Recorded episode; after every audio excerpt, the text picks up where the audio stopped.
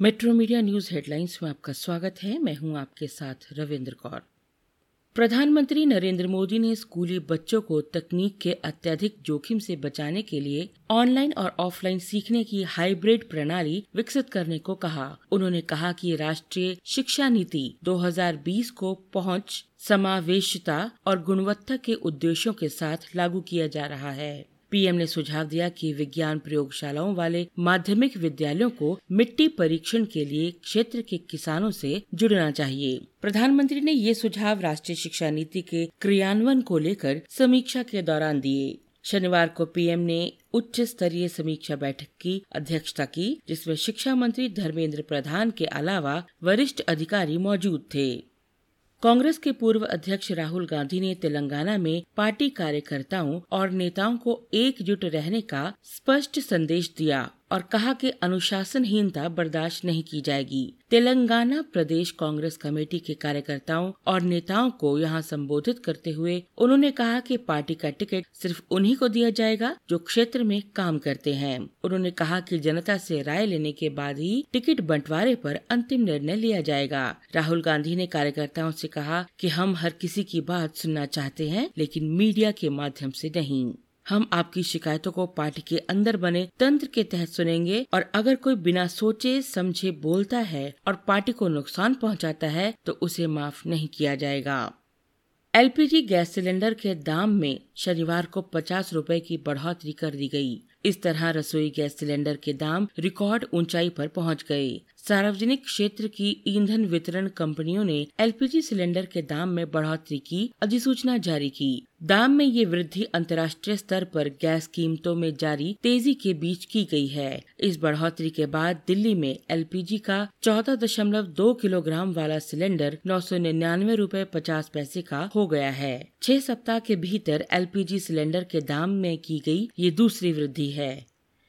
सरहद पर पाकिस्तान की दिशा से गोलीबारी का सिलसिला भले एक अरसे से थमा हुआ है, लेकिन उसकी ओर से आतंकवाद को बढ़ाए जाने को लेकर साजिशें लगातार जारी हैं। आज दोपहर बाद नियंत्रण रेखा के जिला राजौरी नौशेरा सेक्टर के लाम सरहदी इलाके में आतंकी घुसपैठ की एक कोशिश हुई। सतर्क सेना के जवानों ने जब ललकारा तो आतंकी रुका नहीं और वो जैसे एलओसी क्रॉस करने लगा तभी सेना के जवानों ने उसे वहीं ढेर कर दिया। जम्मू स्थित रक्षा मंत्रालय के प्रवक्ता लेफ्टिनेंट कर्नल देवेंद्र आनंद ने आज रात बताया कि मारे गए घुसपैठी आतंकी के पास से हथियार खाने पीने की सामग्री और अन्य आपत्तिजनक सामग्री बरामद की गई है।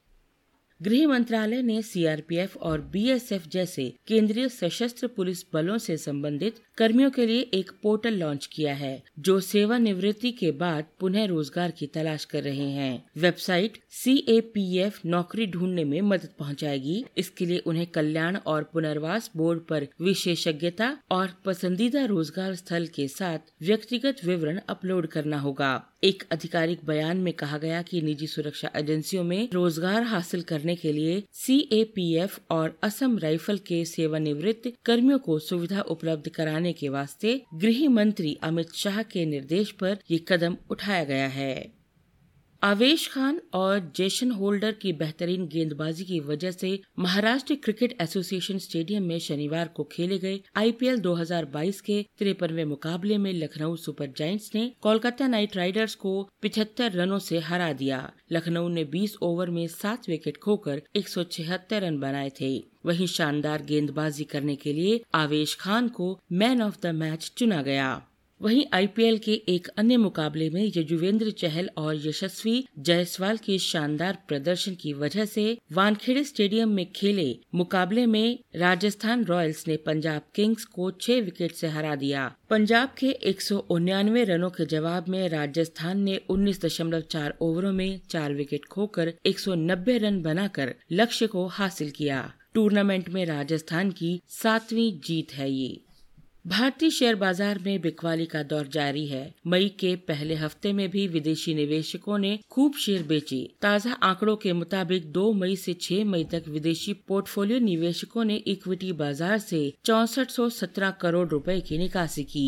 इससे पहले बीते अप्रैल माह में भी विदेशी निवेशकों ने 17,144 करोड़ रुपए की निकासी की थी। आपको बता दें कि पिछले हफ़्ते आरबीआई द्वारा रेपो दर में शून्य दशमलव चार शून्य फ़ीसद की वृद्धि दर्ज की गई थी। गौरतलब है कि इसके बाद रेपो दर चार दशमलव चार शून्य फ़ीसद हो गई। इस वजह से शेयर बाज़ार रेंगता हुआ दिखा। बढ़ती मुद्रास्फीति की वजह से आरबीआई ने ये फैसला लिया।